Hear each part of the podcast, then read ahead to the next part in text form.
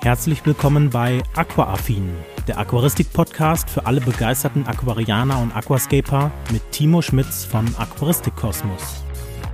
Und damit ganz herzlich willkommen zur 18. Folge des Aquaaffin Podcasts. Ja, für diese Folge habe ich mir mal wieder einige spannende Themen herausgesucht, bevor wir jetzt gleich direkt mit den Fragen von euch anfangen. Denn für diese Podcast-Folge habe ich mir mal einige Fragen von euch rausgesucht äh, kommen wir natürlich als allererstes, wie traditionell mehr oder weniger, natürlich mal dazu, was denn so meine Becken machen, beziehungsweise einige Projekte.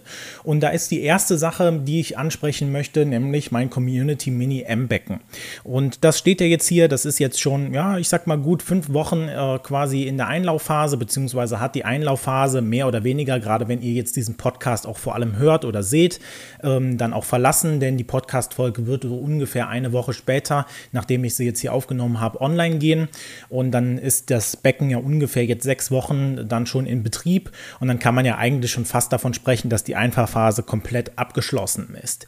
Naja, und ähm, ja, so langsam aber sicher äh, lösen sich einige Problemchen auf. Ich hatte ja in der letzten Podcast-Folge schon erzählt, dass ich gerade äh, in dem Community Mini M-Becken jetzt bei der Einfahrphase, sonst sind die Einfahrphasen eigentlich bei meinen Becken immer, ich sag mal, relativ okay gewesen. Ja, natürlich hat man mal Algen, natürlich natürlich kommen irgendwelche Probleme auf einen zu. Aber hier hatte ich jetzt schon, ja, ich will jetzt nicht sagen massiv Algen, aber ja doch schon quasi eine ganze Palette von Algen. Also natürlich äh, Fusselalgen, ähm, dann äh, ja, Fadenalgen, ähm, Algenbeläge auf Scheiben, auf Wurzeln, dann natürlich auch noch äh, weiße Beläge, also Bakterien, also Bakterienrasen auf meiner Wurzel. Also ich hatte quasi in diesem Aquarium jetzt schon alles durch. Das war auf der einen Seite ganz gut, denn ich hatte jetzt in den letzten Wochen viel die Möglichkeit, auch dieses Becken zu begleiten, sodass man halt da auch noch mal einige Videothemen draus machen kann. Ich werde jetzt in den nächsten paar Tagen auch noch ähm, einige Videos äh, aufnehmen zu Algen im Aquarium, also konkret jetzt zu Fusselalgen bzw. Fadenalgen, ähm, da ich ja da jetzt auch vor allem auch das Bildmaterial dafür habe. Ich habe natürlich in meiner Aquaristik-Karriere auch schon viele Algenprobleme gehabt und auch gelöst. Aber das ist natürlich dann immer so, gerade wenn man dann nicht zu dem Zeitpunkt die Kamera sofort drauf hält, sondern halt erstmal versucht, okay, ich löse jetzt das Problem, also das Algenproblem, ja, dann sind die Algen nachher weg oder nur noch sehr klein und dann bringt mir das ja nichts mehr. Von daher habe ich da jetzt schon in den letzten Tagen einiges gefilmt und ähm, ja, es stehen noch einige Themen quasi für dieses Becken aus, aber ansonsten sieht es soweit ganz gut aus. Also die Algen bilden sich so langsam zurück. Ich weiß auch nicht ganz genau, woran es gelegen hat. Natürlich der Soil, der, der da drin ist, der bringt natürlich gerade in den ersten Wochen halt einiges an Nährstoffen quasi raus. Und ich habe jetzt bin halt jetzt dazu übergegangen, dass ich so die letzten zwei Wochen vermehrt mal die Wasserwerte gecheckt habe und dann halt auch festgestellt habe, okay, ähm, Nitrat und Eisen sind eigentlich immer in einer relativ guten Konzentration da gewesen, ähm, beziehungsweise hin und wieder natürlich Eisen, dann auch eher weniger, aber das waren so, ich sag mal, die groben Werte und habe dann halt konkret immer wieder so ein bisschen Phosphat nochmal zugedüngt. Und man kann halt jetzt auch vor allem schon sehen, dass die Pflanzen wirklich über den Tag wirklich sichtbar assimilieren. Also das heißt, unter den Blättern beispielsweise, dass sie sich halt wirklich dann, ja, ich sag mal, Sauerstoffblasen von der ganzen Photosynthese ansammeln, beziehungsweise auch Sauerstoffblasen einfach so im Aquarium dann rumschwirren. Von daher sieht man, dass vielleicht jetzt so langsam dann auch äh, der Punkt vielleicht kommt, ähm, an dem jetzt das Becken hoffentlich so mal einigermaßen in die richtige Richtung dann rutscht. Aber wie gesagt, das ist auch vielleicht für euch, die sich dann ähm, gerade neu mit der Aquaristik beschäftigen oder halt äh, ja vielleicht jetzt noch kein Becken haben oder gerade ein Becken auch in der Einfahrphase haben. Die Einfahrphase ist halt ja, ich sag mal, ein, ein Punkt äh, in der Aquaristik, wo sehr, sehr viele unterschiedliche, ja, was heißt Meinungen? Also jede Einfahrphase ist quasi einzigartig, genauso wie jedes Becken, äh, jedes Aquarium auch einzigartig ist. Das heißt, man kann natürlich jetzt nicht sagen, okay, ich hatte jetzt Fusselalgen und Fadenalgen, deswegen wird das jetzt für euch genauso sein. Ne? Man, äh, es gibt bestimmte Algentypen, die treten vermehrt in der Einfahrphase auf. Und wenn es halt mal Becken gibt, wo es dann heißt, okay, ja, ähm, ich habe jetzt diese oder jene Alge nicht gehabt, ist das jetzt schlimm? Nein, natürlich ist das nicht schlimm. Ne? Du kannst dich ja sogar freuen oder wenn du halt eine bestimmte Alge dann hast in der Einfahrphase, dann ist es halt so, weil jedes Becken halt wirklich ja, sehr einzigartig ist und man nie genau sagen kann, ähm, ja, genau dieser Weg, der ist immer der gangbare Weg durch die Aquaristik hindurch. Es gibt halt so viele verschiedene Facetten, ja, also jedes Becken kann halt so unterschiedlich eingerichtet sein, weswegen das dann halt sehr, sehr schwierig ist, da auch dann immer konkret dann auch beispielsweise auf eure Fragen zu antworten, ja. Wenn dann halt irgendjemand fragt, okay, du hast es jetzt so erklärt, ähm, aber bei mir ist es so, ja, ist halt manchmal so ein bisschen schwierig.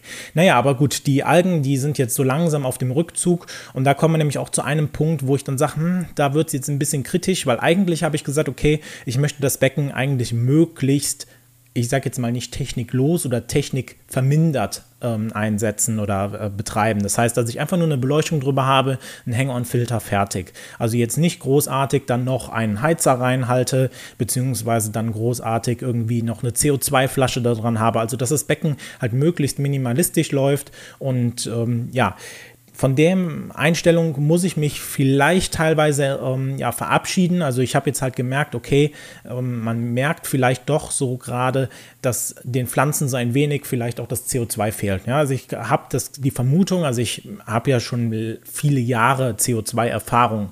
Ich habe lange Jahre ein Aquarium betrieben, komplett ohne CO2. Das geht auch. Ja, das ist überhaupt gar kein Problem.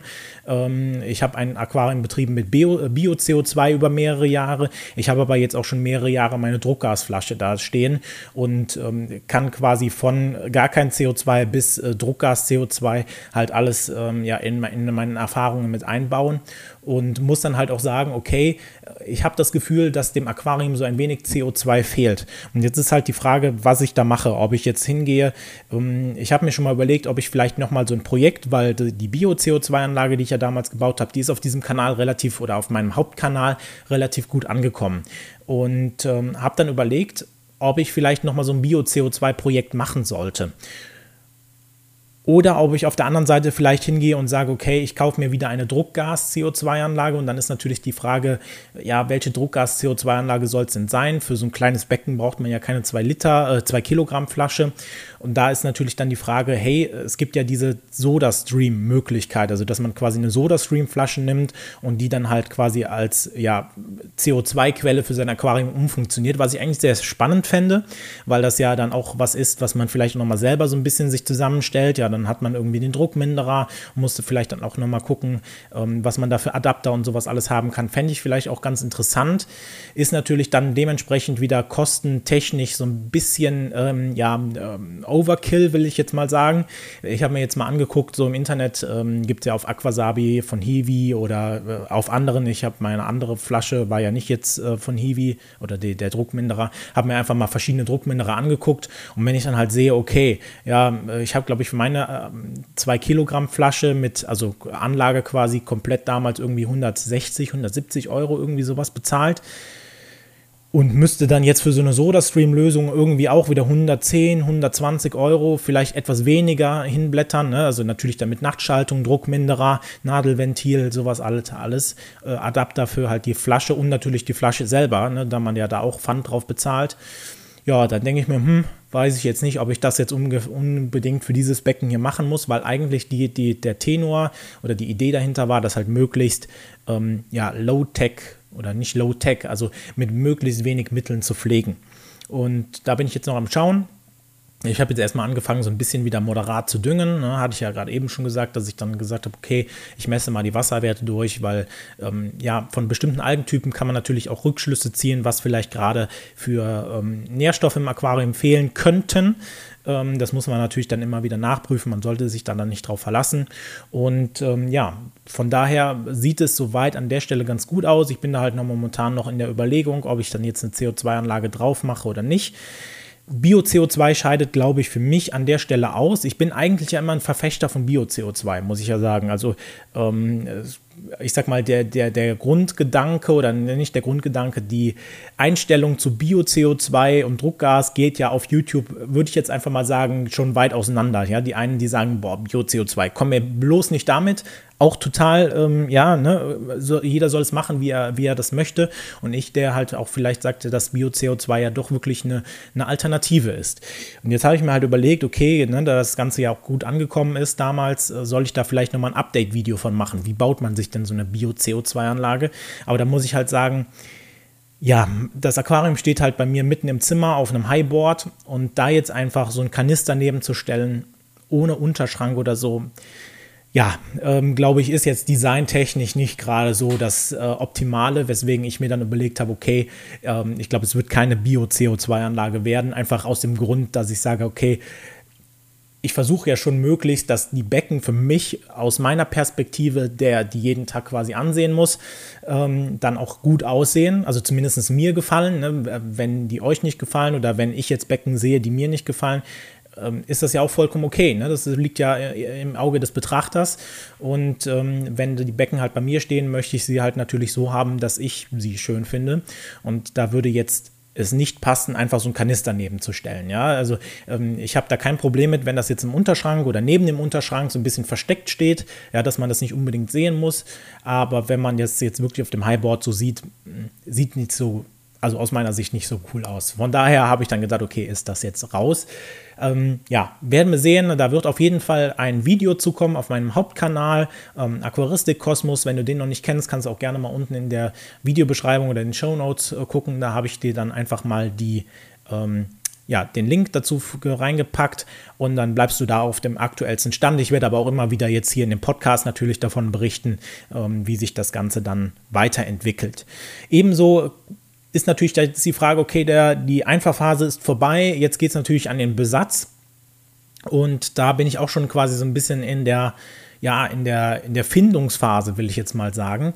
Denn es muss natürlich jetzt überlegt werden, okay, ähm, was für ein Besatz soll da rein? Also es ist natürlich ganz klar, dass da jetzt Fische keinen, keinen Platz drin haben, aber ich hätte halt gerne irgendwie kleinere Tiere, also ähm, Garnelen oder vielleicht, also, oder mit Schnecken dann halt auch da drinne. Und da bin ich jetzt halt am Schauen, da das Ganze natürlich auch so ein bisschen Community-mäßig aufgezogen ist, deswegen heißt es ja auch Community Mini-M-Becken, möchte ich euch da natürlich auch wieder einbinden. Das werde ich jetzt natürlich nicht hier in dem Podcast machen, dafür würde wieder auf dem Hauptkanal ein eigenes Video zu kommen, in dem ich dann verschiedene Auswahlmöglichkeiten lasse. Ähm, ich glaube, im, im Grunde genommen muss man ja auch sagen, ja, dass dieses Community Mini M-Becken ist natürlich so, dass ich viele Sachen schon für mich selber bestimmt habe oder für mich selber schaue, wie ich die mache. Deswegen verstehe ich manchmal, wenn dann natürlich diese Aussage kommt, naja, so ein richtiges Community-Becken ist es nicht. Ja, das stimmt, weil natürlich, wenn ich jetzt sage, schreibt mir in die Kommentare oder in, in, eine Umfrage rein, was ihr gerne hättet, und dann machen wir das eins zu eins, dann ist es natürlich noch mehr von euch kommend.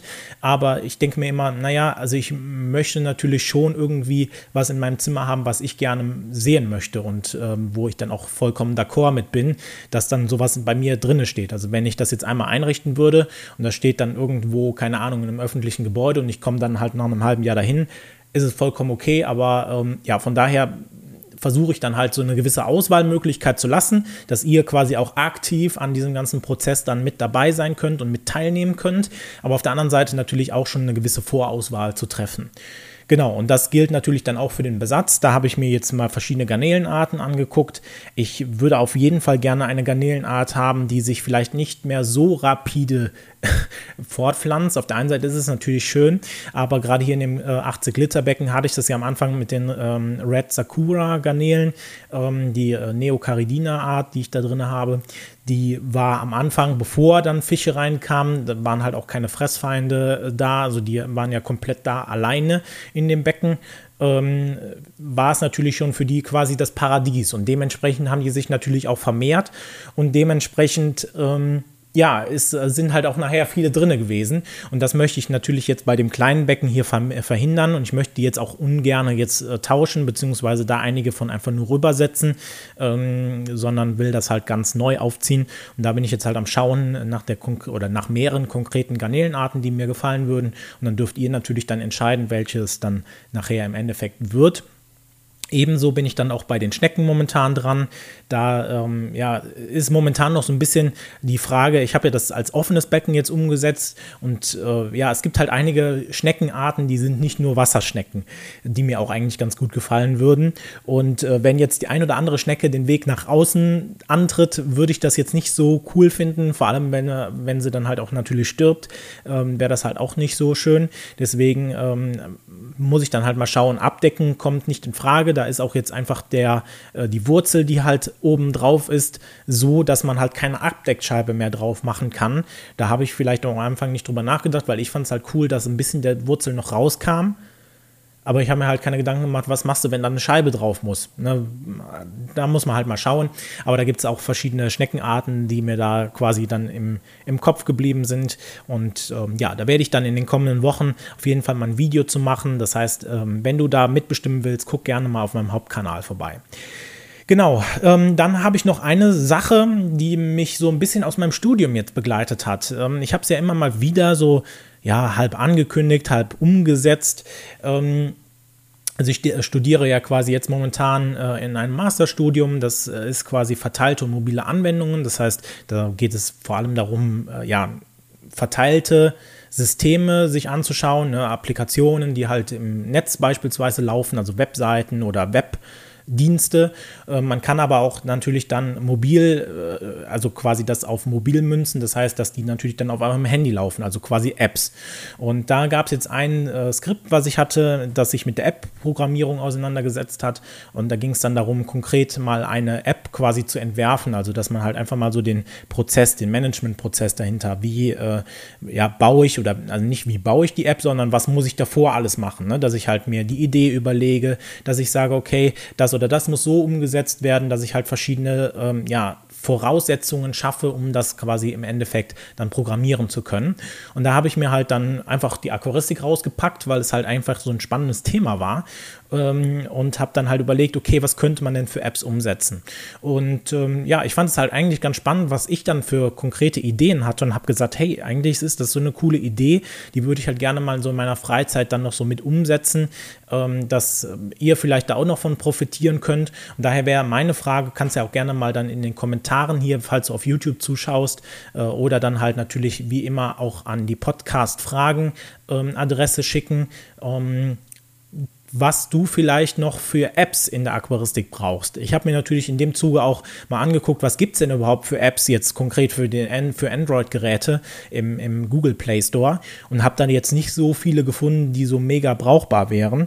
Und ähm, ja, von daher würde mich das einfach mal interessieren, was du vielleicht ähm, für Apps noch brauchst. Brauchst du vielleicht eine App, die dir ausrechnet, wenn ich jetzt diesen oder jenen Dünger benutze, wie viel muss ich dann dosieren, quasi auf meine konkrete Beckenzahl, ähm, um dann halt auch in dem ja, empfohlenen Hersteller, ähm, ähm in dem empfohlenen Hersteller ähm, was ist es? Ein Intervall natürlich. So, jetzt habe ich es. Im äh, unter, äh, Intervall zu bleiben. Oder gibt es vielleicht noch andere Sachen? Eine Notiz-App, ähm, das beispielsweise oder eine, eine Erinnerungs-App, ja, die dich halt oder einen Erinnerungstask anlegt, äh, dass die dich erinnert, okay, du müsstest mal den Filter sauber machen oder deine Fische füttern oder so.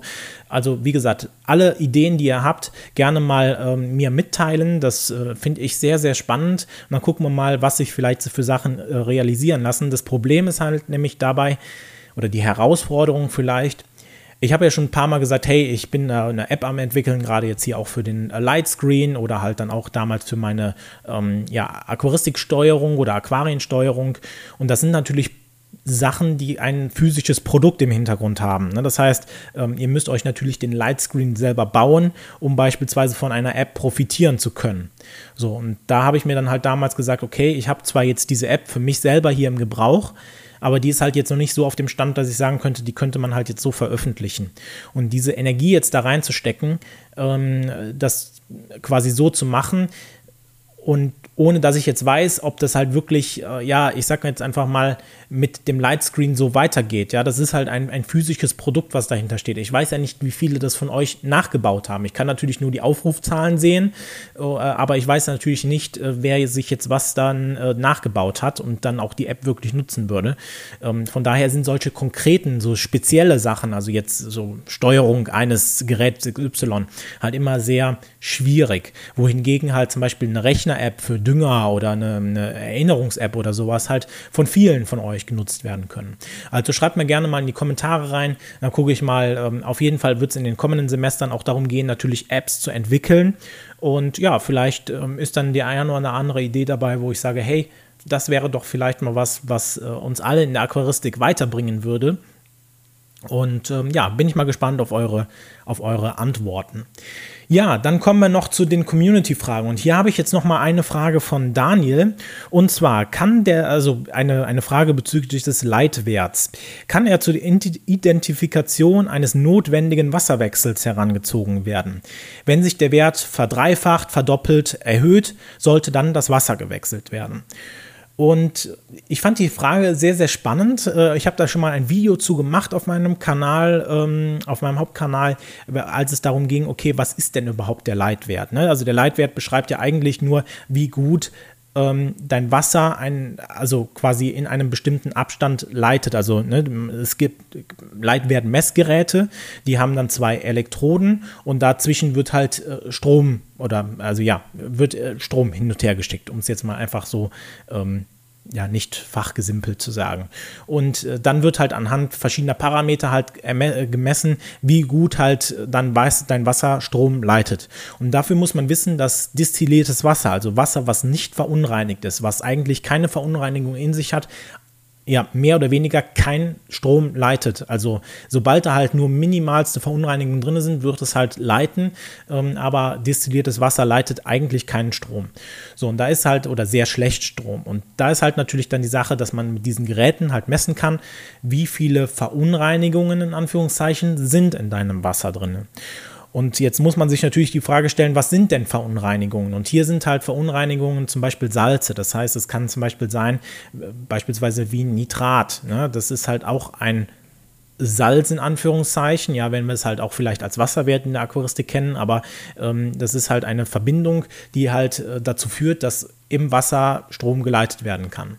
Und da gibt es halt noch viele andere verschiedene Sachen. Zum Beispiel wird es halt auch eingesetzt, gerade wenn man jetzt so in die Meerwasseraquaristik reinguckt, kippt man natürlich auch Salz rein in sein Becken, um halt natürlich das Meerwasser nachzuempfinden. Und da werden diese Geräte auch genutzt, um halt zu schauen, okay, ähm, ist beispielsweise meine Salzkonzentration einigermaßen gut, denn ähm, man kann halt daraus sehr gut ablesen, wie die Salzkonzentration halt im Wasser so ist. Und da stellt sich natürlich jetzt die Frage, ist das ja sinnvoll, oder nicht. Und äh, dafür muss man sich als erstes natürlich fragen, was sagt denn der Leitwert jetzt konkret aus? Das habe ich ja schon gesagt, wie gut leitet dein Wasser? Beziehungsweise was dann für uns wichtig ist, ist natürlich die Sache, wie viele Verunreinigungen sind in deinem Wasser drinne? Und für diese Frage muss man natürlich verschiedene Randparameter kennen. Also ich muss natürlich nicht nur kennen, habe ich jetzt beispielsweise in der Meerwasseraquaristik Salz im Becken, sondern habe ich auch andere Verunreinigungen mit drin, also wie Nitrat beispielsweise. Und das ist natürlich gerade so in der Aquaristik halt schwierig abzuschätzen, denn wir befinden uns natürlich in einem Ökosystem. Das heißt, wenn ich jetzt sage, sagen würde, okay, ich kippe jetzt einfach nur destilliertes Wasser in mein Aquarium und gebe dann anhand ähm, ja beispielsweise von Dünger konkret gewisse Mengen hinzu, dann kann ich ja ganz genau sagen, beispielsweise wenn der Leitwert sich erhöht, ja, das liegt daran, dass ich jetzt gerade einen Nitratdünger beispielsweise eingebracht habe und deswegen halt Nitrat in meinem Becken ist. Wenn ich jetzt aber einfach normales Wasser nehme, dann habe ich ja A schon Nitrat im Leitungswasser und B habe ich natürlich äh, durch beispielsweise Fische, die dann im Aquarium drin sind, halt auch einen gewissen Eintrag. Und für mich ist das Problem daran, dass man eigentlich nicht mehr genau sehen kann, woher kommt denn jetzt diese Erhöhung des Leitwerts. Das heißt, man hat dann den Leitwert, der sich erhöht, aber was sagt der denn jetzt für als Aquarianer für mich konkret aus? Ja, also es sind mehr Verunreinigungen drin. Ja, gut, aber das kann halt auch gewollt sein, weil ich halt beispielsweise Dünger einbringe. Das kann halt aber auch kommen von Fischen, die halt beispielsweise Kot produzieren und dadurch halt dann Nitrifikation und so weiter in Gang gesetzt wird ähm, oder andere Verunreinigungen drin sein. Ne? Also es ist halt schwierig. Und deswegen muss ich halt dann auch sagen, finde ich es schwierig, den Leitwert konkret dafür zu nutzen, zu sagen, okay, ab diesem Leitwert musst du einen Wasserwechsel machen. Und deswegen ist es halt auch genauso, um auch nochmal auf deine Frage zurückzukommen, schwierig zu sagen, hey, wenn sich dein Leitwert verdoppelt hat, dann solltest du auf jeden Fall was machen, weil wenn du jetzt beispielsweise mit einer Umkehrosmoseanlage arbeitest und dann halt dein ähm, Leitwert quasi nahe Null ist, ja, also er wird in der Regel nicht ganz Null sein, aber äh, von mir aus irgendwie 10 oder sowas ja, dann hast du halt den Wert drin und dann verdoppelt er sich auf 20. So. Was machst du denn aber jetzt, wenn, also beispielsweise in meinem Becken habe ich meistens so Leitwert von, von ungefähr 300, ja, ähm, Parts per Million oder halt vielleicht auch was mehr, ja, oder, oder 600. Also irgendwie so in der Range dazwischen spielt sich das ab. So, was sagst du jemandem, bei dem sich das quasi absolut nur um 10 erhöht oder also quasi um 10 verdoppelt, ne, also von 10 auf 20 oder von 300 auf 600? Ne? Also das ist halt schwierig, ähm, da man halt davon, also bei Verdopplungen, Verdreifachung halt immer so ein bisschen natürlich auch drauf schauen muss, was die absoluten Zahlen dann sagen. Ne? Also ähm, äh, das Problem ist an der Stelle, dass halt auch viele denken, beziehungsweise viele Her äh, Hersteller, ja, jetzt bin ich schon bei Herstellern, bei Tieren, äh, bei Tieren. Also bei vielen Händlern steht beispielsweise auf der Webseite dann drauf, ja, wenn du diese Garnele halten willst, empfehlen wir oder müß, müsste die so und so gehalten werden, also mit einem bestimmten Leitwert dahinter. Dann ist natürlich immer die Frage, okay, will man sich da jetzt konkret dran halten? Ähm, dann ist natürlich die Frage, ja, muss ich dann halt normales Osmo oder ein äh, normales Wasser nehmen, Osmosewasser, ne, dann kann ich halt ganz genau wirklich dann auch abschätzen, okay, dieses oder jenes hat jetzt dazu geführt, dass ich meinen Leitwert angehoben habe oder dieses oder jenes hat halt nicht dazu geführt, dass der Leitwert jetzt angehoben worden ist. Und äh, das ist halt die Schwierigkeit da drin. Und deswegen würde ich jetzt auch aus persönlicher Sicht, aus meiner Erfahrung, ähm, nicht empfehlen, dass man den Leitwert unbedingt als alleiniges Merkmal dafür nimmt, einen Wasserwechsel machen zu müssen. Und ich muss ganz ehrlich auch sagen, ich habe mir ja damals ein Leitwert-Messgerät gekauft, gerade für dieses Video auch speziell. Ich wollte mal gucken, okay, was ist der Leitwert, wie kann man den berechnen? Ähm, findest du auf jeden Fall unten in den Show Notes verlinkt nochmal das Video. Da geht es nochmal, ich sag mal, wissenschaftlicher, vielleicht nochmal etwas mehr. Jetzt ist das halt eher so aus dem Kopf gerade, was, was mir noch zu diesem, von, von diesem Video einfällt. Aber ja, also der, dieser, dieses Leitwert-Messgerät liegt halt bei mir jetzt im Schrank und ich glaube, ich habe das keine zweimal danach noch mehr, mehr genutzt. Ne? Also hin und wieder mache ich das mal, aber es ist halt schon sehr, sehr selten und ich sehe auch persönlich nicht so den Mehrwert im Leitwert, den Mehrwert im Leitwert, cool. Ähm, naja, aber es ist halt schwierig, weil ich mache sowieso alle jede Woche beziehungsweise spätestens alle zwei Wochen einen Wasserwechsel. Von daher kommt das jetzt für mich nicht so in Frage. Ähm, ich verstehe natürlich, dass es Leute gibt, die einen Wasserwechsel vielleicht alle drei Wochen, alle vier Wochen, vielleicht auch längeren Zeitraum machen. Es ist ja eine sehr, sehr breite Spanne, was äh, in der Aquaristik an Wasserwechseln empfohlen wird. Ja, das, da muss man natürlich immer sehr darauf aufpassen. Wer empfiehlt es einem? Ist es vielleicht eher aus der Aquascaping-Richtung kommend? Ist es vielleicht eher so aus der Fischhaltung kommend oder halt aus der normalen Gesellschaftsaquaristik? Es kommt halt immer darauf an, was du für ein Aquarium hast. Ne? Wenn du jetzt viele Tiere im Becken hast und dementsprechend natürlich auch immer viel Kot beispielsweise beispielsweise drin hast und Nitrat, kann es halt sein, dass man vielleicht sagt, okay, ich mache etwas häufigere Wasserwechsel oder halt intensiv Dünger einbringst, der halt vielleicht auch nicht immer vollständig gebraucht wird. Dann ist es halt vom Wasserwechsel her vielleicht vom Intervall ein bisschen anders. Aber ich würde mich jetzt konkret nicht alleine darauf verlassen. Wenn du jetzt sagst, hey, ähm, ich nehme das als unterstützenden Wert, dass ich jetzt sage, komm, ähm, ich messe mal einfach nach zwei Wochen durch und habe dann Wert X da stehen dann mache ich einen Wasserwechsel oder vielleicht drei Wochen, habe den Wert X da stehen, mache meinen Wasserwechsel, messe dann natürlich nochmal, damit ich halt einen Referenzwert habe und weiß dann, okay, nach dem Wasserwechsel ist mein Leitwert jetzt so und so und wenn er dann ungefähr bei diesem Punkt angekommen ist, könnte ich darüber nachdenken, ob ich das Wasser nochmal wechsle. Aber ich würde mich halt eher darauf verlassen, also auf mein Gefühl, auf mein Gefühl als Aquarianer, der vielleicht etwas Erfahrung schon hat, verlassen, anstatt auf jetzt äh, den reinen Messwert. Weil ich kann ja auch einfach sagen, hey, ich habe jetzt in dieser Woche einfach mehr Nitratdünger eingebracht oder sowas. Ne? Ist halt dann schwierig. Ne, von daher seht es mir nach, wenn ich da jetzt keine konkrete Antwort quasi drauf finden kann, da es halt ein Thema ist, was, glaube ich, jeder Aquarianer auch so ein bisschen anders handhabt, ähm, wo ich jetzt auch eine etwas differenziertere Meinung vielleicht zu diesem Messwert habe, weil er für mich jetzt alleine nicht so aussagekräftig ist.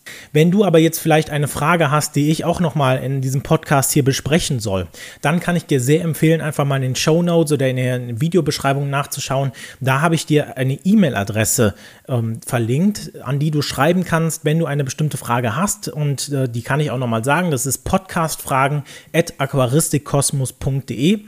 Und an diese kannst du gerne dann deine Frage schicken und dann wird die sicherlich hier in den nächsten äh, Podcast-Folgen besprochen werden, sofern ich das halt natürlich hier in einem Podcast-Form kann. Ähm, da es natürlich dann eher so was, ähm, ja, ist, was auf der Audiospur transportiert werden muss. Also es muss natürlich eine Frage sein, wo ich jetzt nicht vielleicht unbedingt am Aquarium irgendwas zeigen muss oder sowas. Naja gut, das war es dann von dieser Podcast-Folge wieder. Ich würde sagen, ähm, ja, das war's und wir hören uns in der nächsten Folge. Bis dahin, ciao. Das war Aquaaffin der Aquaristik-Podcast für alle begeisterten Aquarianer und Aquascaper. Wenn du auf YouTube zuschaust, vergesse bitte nicht, den entsprechenden Kanal zu abonnieren. Andernfalls bewerte doch bitte diesen Podcast und schaue gerne mal auf meinem YouTube-Kanal vorbei. Den Link findest du wie immer in den Show Notes. Also, bis dann!